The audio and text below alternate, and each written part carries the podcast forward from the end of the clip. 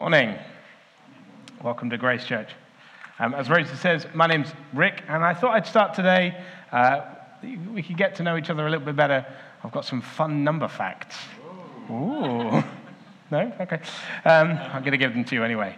In seven days' time, Cheryl and I will have been married for seven years. Oh, fun number fact.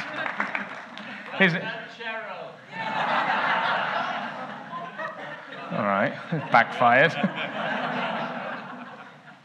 uh, another fun number fact. I have two children, the eldest of which is two and three quarter years, the other is two and three quarter months. Oh, oh. exciting, isn't it? Has nothing to do with what I'm talking about. Just thought it was fun. Um, this morning we're continuing our series uh, in Radical Welcome, and particularly picking up from where Roger uh, left off last week um, as he looked at welcoming one another, biblical community. Um, today we're going to get really, really practical as we discuss welcoming into our homes, uh, being hospitable. Uh, if you have a Bible, can you turn to uh, 1 Peter chapter 4? Um, I'll read from that in just a moment. Last week, Roger wonderfully examined the Greek word Philadelphia, which, as he rightly pointed out, has nothing to do with cheese, but it does mean brotherly love, which is the basis of our welcome of one another. If you've not heard that message, do check it out online. You can find the whole series there. And this brotherly love is right at the core of what the Apostle Peter's letter to the church here says too. Because Peter, even in uh, chapter 1, verse 22, I'm not going to read it, uh, he uses the same word, Philadelphia, brotherly love, as he describes the purpose of Jesus' sacrifice on the cross, which was to win brothers and sisters to himself, to call us into relationship with God. Peter then encourages those who've received Jesus' brotherhood to in turn love one another earnestly. Or if you have an NIV, it says, love each other deeply. And he talks about a whole load of other stuff in the letter, but he picks up this same thread in chapter 4 of deep, earnest love. So I'm going to read from verse 8.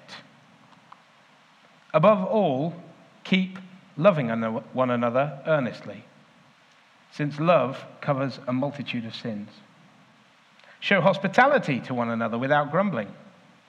As each has received a gift, use it to serve one another as good stewards of God's varied grace. Whoever speaks, as one who speaks oracles of God. Whoever serves, as one who serves by the strength that God supplies, in order that in everything God may be glorified through Jesus Christ. To him belong glory and dominion forever and ever. Amen.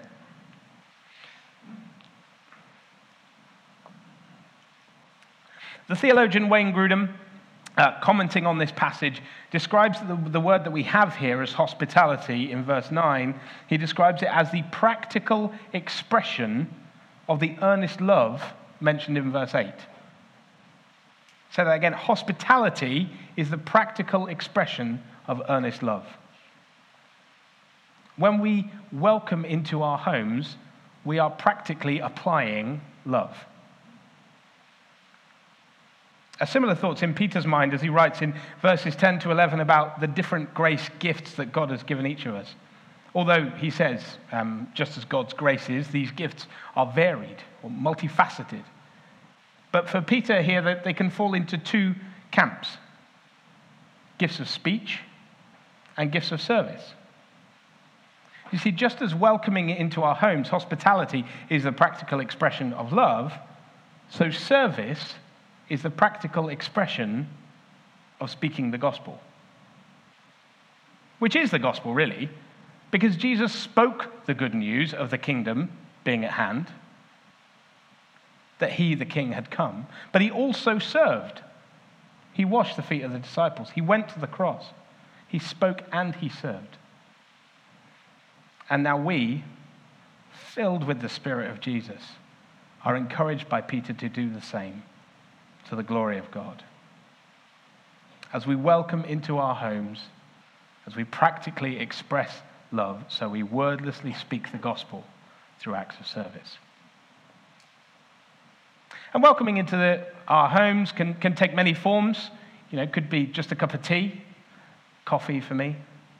No, thank you for the tea. Or it could look like letting people live with you for a while.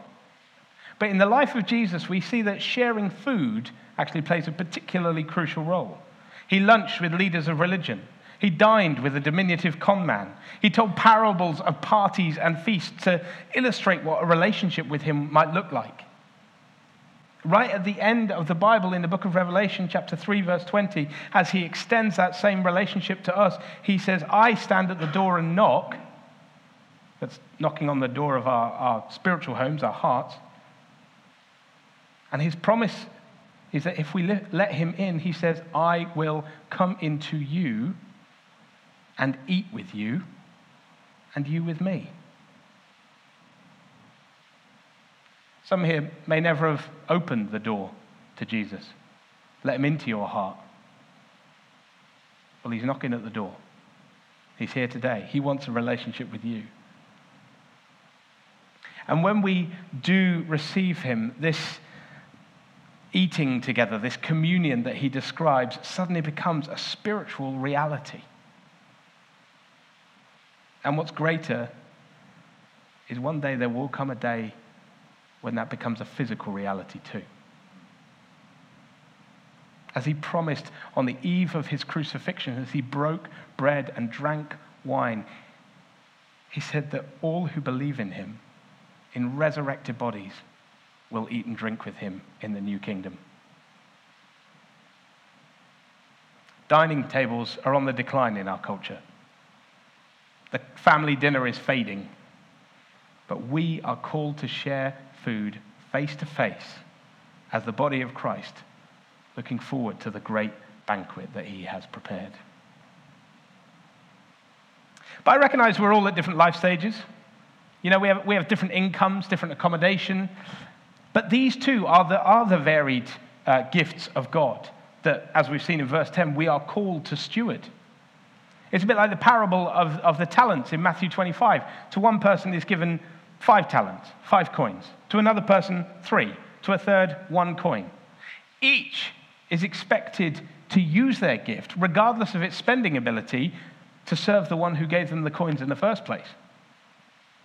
What God has gifted you with, you are to use to welcome others into your home.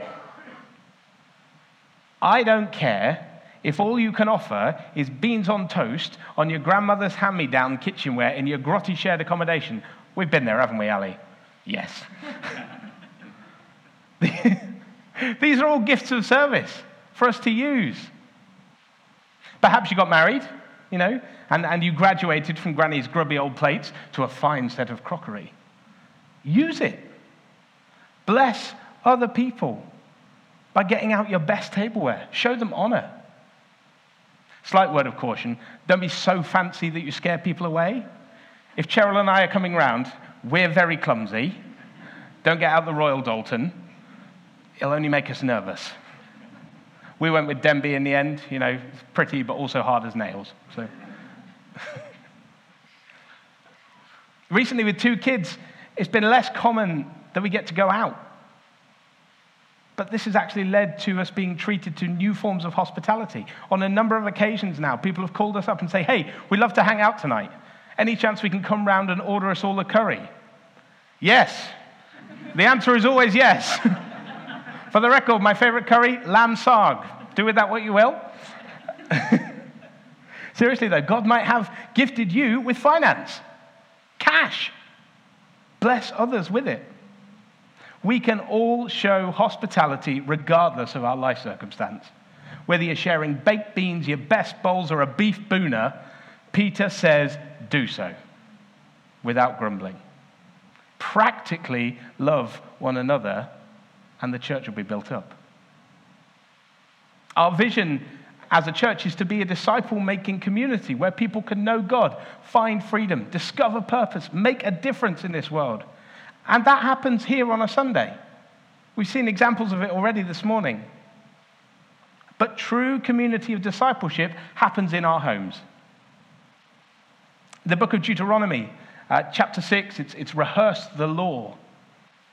And then it says, Teach these words, teach the law diligently to your children, and talk of them when you sit in your house. Discipleship, paired with parenting here, is an ongoing process that happens day to day in our lives, almost imperceptibly. Welcoming others into our homes can look like inviting people around to watch TV. And as we discuss what we've seen and how it makes us feel and how it points us back to Jesus, well, our lives in Christ come to the fore. We can hardly avoid it.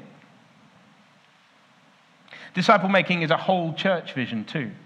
So it's key to have those who are different from us in our homes.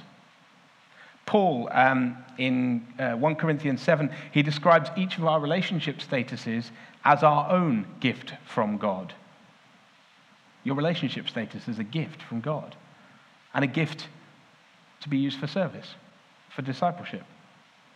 So if you're married, invite those who are single to come and hang out so that they may see what Ephesians calls the mystery of Christ and his church acted out in your marriage. If you're single, invite whole families to lunch and bring those whose interests are divided into your life of devotion to God alone. We are given gifts to serve. Cheryl and I have a, a history of lodgers who've come and stayed with us, sometimes for weeks, sometimes months, sometimes, well, once actually, just once. We'll maybe do it again, but once a whole year. And honestly, in those times, I didn't think too much day, about, day to day about reflecting the profound mystery of Christ and his church in my marriage. But I did notice that my life was on show. How, how I related to my wife, how I parented my kids, how I resolved conflict, how I spent my time, my money, indeed, how I welcomed others into my home. Um, it was Katie Pollard, if you know her, she lived with us for a whole year. Um, and we had a bit of a running gag with her uh, every time that Cheryl and I argued in front of her, which is, of course, never. Hardly ever. Um, but if we did, we'd turn, around, we'd turn to Katie and say, Katie, you're in a very privileged position getting to see this. Which is, of course, a joke to dispel the tension, but it's also true. You'd have to ask Katie herself to see how much it actually benefited her. But, um, but the, reality, well, um, the reality is that when we get to see one another's dirty laundry and see too how we allow Christ to clean it up, that's discipleship. That's practical love. The Bible lists hospitality as a qualification to be an elder one of those called in our church to have their lives examined and imitated by others, those looking to live life according to Christ. We are to be examples to one another in our homes. In our homes, we learn to love one another as God's varied grace guides us. We encourage, teach, forgive, as it says in verse 8. We challenge, celebrate, and gift one another in the model and strength of Jesus Christ.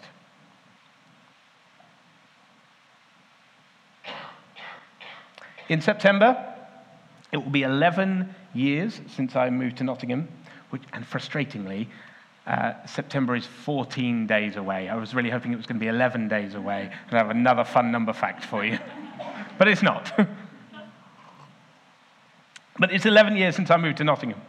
And I still remember my first Sunday. I was looking for a good church. I assumed all the big ones must have decent teaching. I was looking for charismatic worship, so what you saw this morning, that was one of the things that really drew me here. Um, but after one day at Grace Church, only my second in Nottingham, I never went anywhere else. Because Steve Towler, now at King's Church Birmingham, after church that morning, invited me back to his house for lunch. I remember exactly who was there Andy Wiles and Phil Priddy. I don't remember what we ate. It could have been filet mignon, it could have been baked beans. I don't know. It doesn't matter. It's not important. What is important is I was brought immediately into the local family of God that I would then be part of for the next decade or more. Hallelujah. I ended up living in that household for the next three years after. Steve actually did our wedding address. And it began with hospitality. Now, I have a terrible confession to make right now because I've been practicing this preach and it's been nagging at me. Was that my first Sunday? Because I think all the points still stand, but now I think about it, I think it's actually the second one. Uh, and the, so just clearing my conscience. But because uh, I actually think the first one, I came and I was so nervous about trying to get back to this Beeston that I lived in at the time, having been in Nottingham a day. I was like, no, I can't go to anyone's house. Stop inviting me. Here's, uh, so, you know, that's my conscience cleared, but it's also an extra point for you. If you are going to have people around, make sure they know they can get home and you're not abducting them. Top tip. It will be September in 14 days' time. Students and graduates are going to move here, as I did. Our challenge is are we ready? Have we signed up to adopt a student?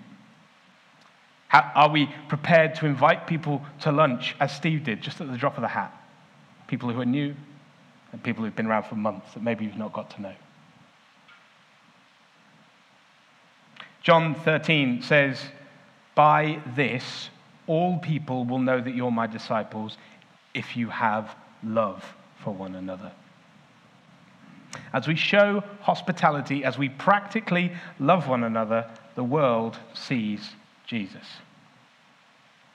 The context of our passage today, and in fact, the whole letter of 1 Peter, is about the church under fire. In verse 3, Peter describes the sinful behavior of those outside the church and says in verse 4 that they are surprised when you don't join them in the same behaviors and they malign you. Peter answers this, this maligning in verse 8. The response is love one another. Don't get caught up in a community of sin, but instead demonstrate the community of love, the church, through hospitality. Speech and service proclaim the gospel. We tell people the ra- of the radical welcome of Jesus with our mouths and with our actions. My next door neighbor, Ray, uh, he, uh, he's constantly astonished by the church. He's not been here on a Sunday yet, but he knows about the gospel of hospitality. See, he's retired, he's a widower, and uh, so he sees all of our comings and goings, all of them.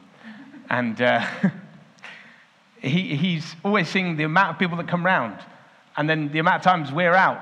You're never in your house, you.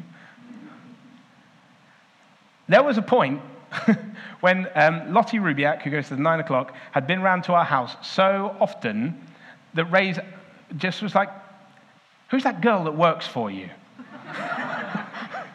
you know, the one with the glasses comes and works for Cheryl. That was the only explanation.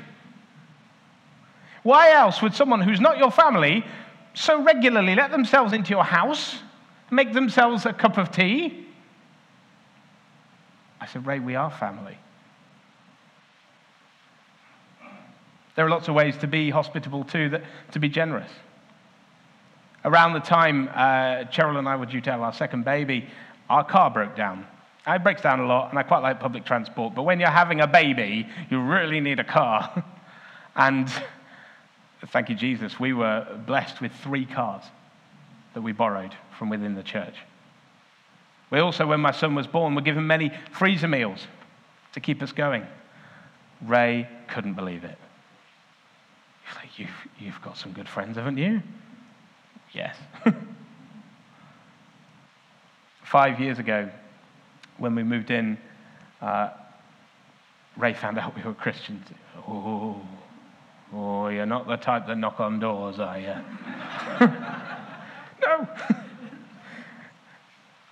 he was totally closed to the church. But as we have loved and been loved, practically expressed in hospitality. So the gospel of service has opened doors to a gospel that we speak. Got one more anecdote for you. Cheryl's and my very first I'm sure of this one. Very first hosting experience was not successful. Was not good by any standard. We just moved into our house in Sneinton, and not the good bit of Sneinton, but it was all that a part time phone salesman and student could afford. We had very little furniture. The walls that were good were bare, the walls that weren't were falling down. And our oven had no markings on the dials. They'd all been rubbed off by previous tenants for whatever reason. But you know, you, you, you stand next to it and you turn it up and you, ah, that's the sound of a fan. We'll go to this one. That's a click. Yeah, that's probably the light coming on.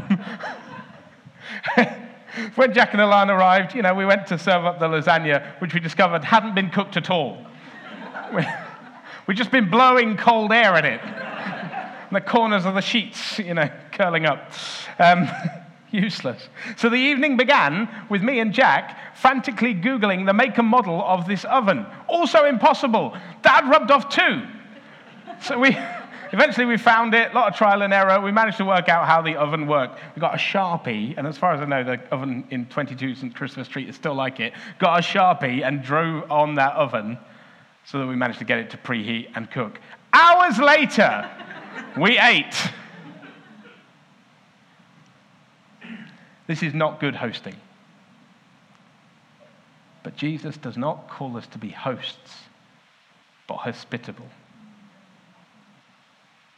Jack and Alana, they, they felt so welcomed into our lives, warts and all, they almost didn't know how to respond.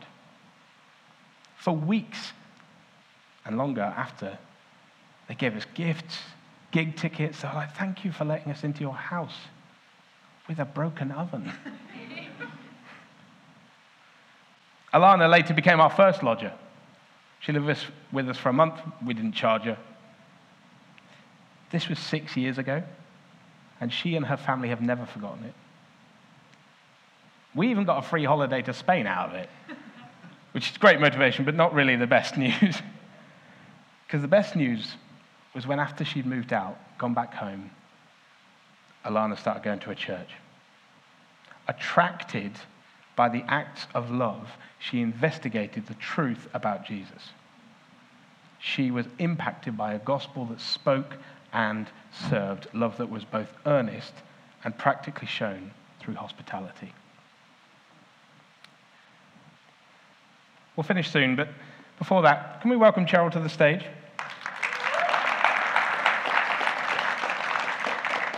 You see, I'm, uh, this is my wife. Um, I'm, I'm an outgoing, extroverted type.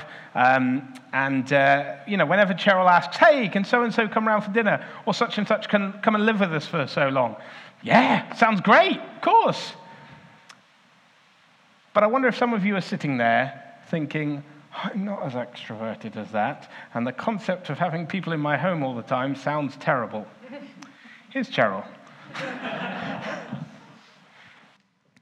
I remember this during the 9 a.m. service. Um, that was actually told to me by one of my husband's friends the first time I met him. And it is my favourite story of Rick hosting. So, this is probably the first time you ever hosted, because you just got to uni, and first time had his own room. And he met a guy in his halls and was like, hey, come to, come to my room, we're going to have some lunch. Rick cracked open two cans of baked beans, handed him a spoon, and they sat and ate cold baked beans on a bed. Um, and yeah, that was Rick's first experience of hosting. Now, Chris told me that um, probably 10 years after that happened. Um, and a similar story. He ended up being one of Rick's close friends. He ended up doing an alpha course and made some kind of commitment to the Lord later in his life. Um, and it all started with a kind of cold baked beans. So if that's the max you can do, you're fine. And the Lord loves it when we step out in faith with things like that. So, um, as Rick said, it's really easy to hear Rick talk and think, well, those guys are just really natural at hosting and they find it really easy, but that is not what I think when I hear him speak. Maybe you're sweating in your seat thinking about it. Well, I'm an introvert and Rick is an extrovert. Um, so, whilst we do both love spending time with people um, and we both love talking, I used to be a nurse and I used to joke that I became a nurse so that I could be paid to speak to people all the time. Um, I find that exhausting actually and very draining, whereas Rick finds it invigorating and life giving to spend time with people. Um, now, they are broad terms um, and there's obviously a spectrum within each personality, and I do find it much easier to speak to people on the whole than Rick does. But it's fair to say that I find my energy by being alone, and he finds his energy by spending time with people. So if you imagine your dream week, if you could just do one thing for a week, my dream is to see Rick and my kids, obviously. Um, mostly, sometimes not. Um, and then maybe two people, and that is it. I want to see three people in a week, and one of those days I walk alone in the peaks. I don't speak to anyone. It's silent, there is no music, and I just walk by myself. And the British part of me probably has to say hello to the people that walk past me. You know, they're like, morning, that we do. Because I'm just a little bit too British to not do it. The pain is too much. But other than that, that's the max I want to do. So the idea of lodges wasn't always super fun. But we want to live a gospel centered life. And the gospel is not one of comfort, the gospel is of sacrifice and it's of love. So, wanting to live a gospel centered life means that we want to open up every part of our lives to the people that God has placed in our life. Um, I learned this especially in my teenage years. My mum is very, very introverted, much more so than I am. I think she's like a week alone all of the time, didn't see anyone. Um, but growing up, our house was full of people all the time. We welcomed in friends, we welcomed in the fatherless. We used to have people come and stay in our home that we didn't know that were fleeing abuse. And that is because our place, our house, was known as a place of refuge in our community. Um, our carpets were stained because teenagers are messy people. Um, there was actually a hole in the wall in our kitchen for about five years from when my sister Becca, who goes to the Narnia meeting, one of her friends leant on the wall too hard and his arm went through the wall. Um, and that stayed for years. Um, but it was known as a place of refuge in our community. And that meant that when we were first married, we wanted to show love to the people in our lives. We were skint, but what we had was a roof and a very, very deep seated desire to eat food all of the time. So that's what we did. So through trial and error, we figured out how we could open up our home without burning ourselves out. Now, at some points in our lives, that has looked like a year long lodger. But before Katie moved into our house, we set up a very strict contract. And some people thought, you know, that's a bit overkill. But we detailed that Friday nights in our house, so our house it has a lounge diner and a kitchen. That's the whole downstairs. So we've got one room. And it meant that on Friday nights, the lounge was a no go zone for Katie, so that I had time to recharge and reboot, and we had time together. But what that also meant was that the other six nights of the week, we could spend time with Katie, we could eat food, play board games, hang out, watch TV, um, and enjoy each other's company. And I, full stop, would not have the capacity to have a lodger in my household without that, because I need that time alone, and that's fine. At the moment, as Rick said, we have two young kids. I care for those two full time, which means that my capacity for hosting is really diminished. And it's very easy for me to just retreat back into myself and not see anybody and use my kids as an excuse just to, just to be comfortable in my own home. But we have to prioritize in our life hosting, and we've had to learn that we need to prioritize that. Hosting doesn't happen accidentally. You don't accidentally invite people into your house. Even spontaneous hospitality has to be planned. So we regularly discuss and plan how, at this phase of our life, we can host people in our house. Um, now, that does look different for everybody and is different in different phases of life. Previously, we used to make slow cooked meals on a Sunday so that we could meet people at church and say, oh, hey, come around for lunch, and spontaneously invite them into our house. When in reality, I've had time by myself that week, I've recharged and rebooted, we've got food, we've put it in the cooker, and it means that when they come round, we welcome people in to our home from a place of joy and happiness and love having them there because we're ready and prepared to have them there. At the moment, this means welcoming people into mess in our house. So our nearly three year old leaves toys everywhere. Our kitchen is very rarely clean, and there is currently baby sick on our carpet, and we discovered yesterday our wall. It's like, what's that? Oh, it's just sick, dried on sick on the wall. So that's what our house looks like at the moment. So our slow cooker meals have been replaced by a personal favourite of mine, which I'm very, very good at cooking the fish finger sandwich. and that's what we have, and that is totally fine. Hospitality means allowing people into the mess. It means stepping over used nappies before you can even get into our front room. So, my encouragement to you is to look at your God given resources. What's your physical ability? What's your personality type? What's your room like or your house? If you don't have the space to host, have you got a friend who you can do it with together? Look and plan the way you can love and welcome people into your home. It isn't going to look like me and Rick, but when we love authentically, using the gifts that we've been given, it reflects the kingdom of God and his radical welcome of us into his kingdom. And you get to eat food.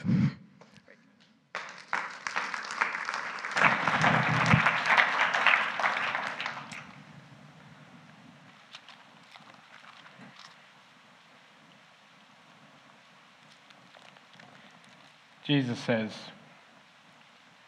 Behold, I stand at the door and knock. If anyone hears my voice and opens the door, I will come into him and eat with him and him with me. As we welcome one another into our homes, we act out the gospel.